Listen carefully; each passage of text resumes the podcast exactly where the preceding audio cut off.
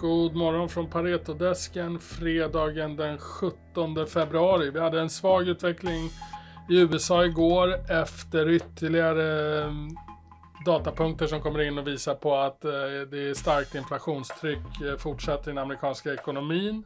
Och en del Fed-representanter som var ute med ganska hökaktiga kommentarer när det kommer till räntan.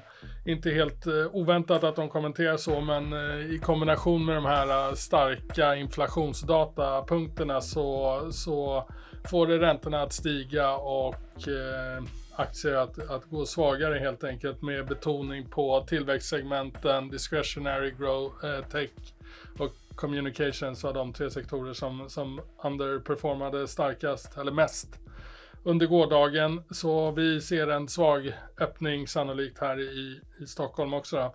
Eh, från Pareto så har vi ett antal rapportkommentarer. Vi har eh, Green, Green Landscaping, solid rapport, köp eh, Riktkurs 95 upp från tidigare 85. B3, eh, IT-konsultbolaget, kom in med en riktigt stark rapport och stort insiderköp av Eh, ordföranden, eh, vi behåller köprekommendationen där också. 240 ny target upp från 216.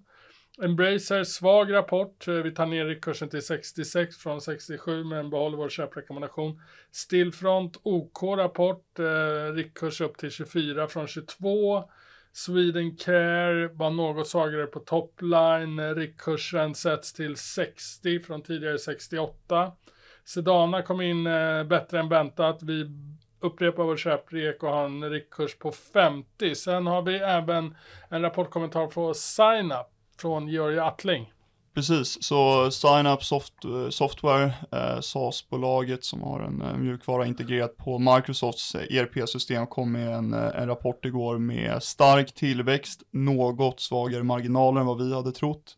Eh, men det man får komma ihåg med, med SignUp, det är, de, de har ju visat en eh, stark ARR-tillväxt här under, under flera års tid och när man noterade bolaget här för något år sedan så sa man att eh, man kommer investera i framförallt USA eh, för att etablera en organisation där och eh, som ska hjälpa till med uthållig tillväxt egentligen.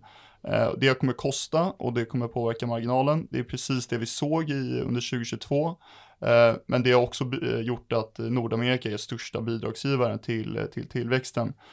Vi tror att den här tillväxten kommer fortsätta, mycket drivet av USA, men i och med att man kan deaccelerera Eh, kostnadsutvecklingen eh, i primärt Nordamerika då så kommer vi se en ordentlig marginalexpansion. Eh, man landar på en ebita-marginal någonstans runt 10% här för 22 och vi tror att man är tillbaka eh, på 20% nivån redan eh, om eh, redan 2025. Det här är ett kvalitetsbolag så det är en värdering därefter. Men en ett SaaS-bolag med den typen av tillväxt runt 30% på ARR och en marginal som ska dubblas på två år eh, tycker vi eh, ska ha en ännu lite högre värdering än eh, den som den har nu. Så vi, vi tar upp sign-up till, till köp med samma riktkurs på 95. Tack! Och så har vi lite kommentarer på Storytel som kom in i, med sin rapport igår och rapporten var något svagare än konsensus. Jag tror Eh, justerade ebitda kom in på 53, konsensus låg på 59. Vi låg däremot på 70 och hade Eh, vi förväntade oss eh, större OPEX-besparingar i kvartalet, men även en starkare utveckling för Bux-segmentet som gick riktigt svagt i Q4 eh, när man eh, titta på, på marginalen. Bruttomarginalen i Bux var 44 procent, eh, vi trodde på 55, men den var en bit över 60 procent i Q4 2021. Så där har vi den stora anledningen till avvikelsen i resultatet. Men det, så, så, med det sagt så kan man eh, konkludera att streaming verksamheten utvecklas bra. Man bibehåller sina marknadsandelar i Norden. Det finns en organisk tillväxt i streaming. Det är lönsamt i eh, de strategiska marknaderna. Så att streaming som är liksom core businessen för Storytel, den utvecklas tillfredsställande men Bux-segmentet kommer in under förväntan. Det som är lite mer besvärligt för det här caset i närtid är att vi ja, vi får ingen nytt guidance. Man tar bort det kvartalsvisa guidningen på streaming revenues, vilket kommer öka eh, osäkerheten, eh, riskpremien kan man säga och, och, och sänka visibiliteten då naturligtvis. men vi får inte heller nå, nå ordentligt guidance för 2023, utan vad man säger är att eh, den organiska tillväxten ska fortsätta på samma nivå som för 2022. Det betyder 11 procent. Det var där vi låg innan rapport. Men på ebitda-nivå så, så guidar man för att vara free cash flow from operations break-even. Det betyder ebitda minus capex ska vara break-even. Och bolaget ligger idag på en årlig capex kring 250 mil ungefär. Vi tror att det kommer komma upp lite mot 270 Eh, för, eh, för ehm, innevarande år då 2023 och vi har en, eh, en ebitda forecast på 290 så den är något över den här capex-guidningen då. Eh, och med det så, på den forecasten så handlas aktien till EV Sales 09 och EV ebitda 11 gånger, vilket är en väldigt eh, konservativ värdering tycker vi.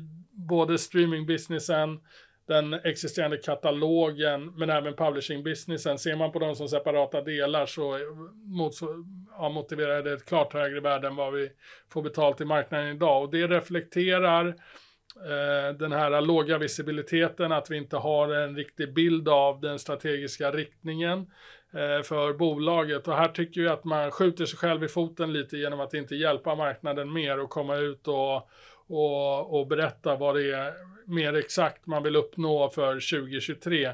Det finns en bra underliggande story för det här bolaget, eh, men man kommunicerar inte det tillräckligt väl. Vi tror att det här är främst, det, det, är inte så mycket det nya management, utan här har vi en bra bild av Johannes Larcher och, och de, eh, de eh, åtgärder som han har implementerat och den riktning han vill ta bolaget i. Men, men vi behöver aktien och bolaget skulle må bra av att få en, en, tydligare bild av det här. Och det kommer man presentera, säger man, på en kapitalmarknadsdag som ska ske någon gång under 2023. Vi vet att det är en eh, ny CFO på väg in och några andra nyckelspelare eh, i managementteamet som också är på väg in. Eh, och CFO börjar under sommaren här, så att det är väl rimligt att tro att kapitalmarknadsdagen kommer först efter sommaren, då man har hela managementteamet på plats.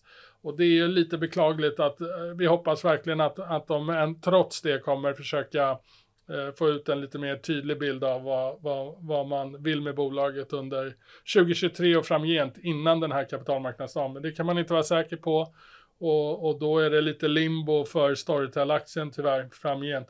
Eh, men som jag var inne på så ser vi stora värden i streamingbusinessen och contentkatalogen bland annat och eh, det gör att vi kommer ha kvar vår köprekommendation. Vi sänker kursen till 85 kronor från tidigare 100 kronor. Det reflekterar vår justering på ebitda-nivå för 2023 som kommer ner med ungefär 15 procent. Eh, det var allt för oss idag. Eh, ha en bra fredag och en trevlig helg så hörs och ses igen på måndag.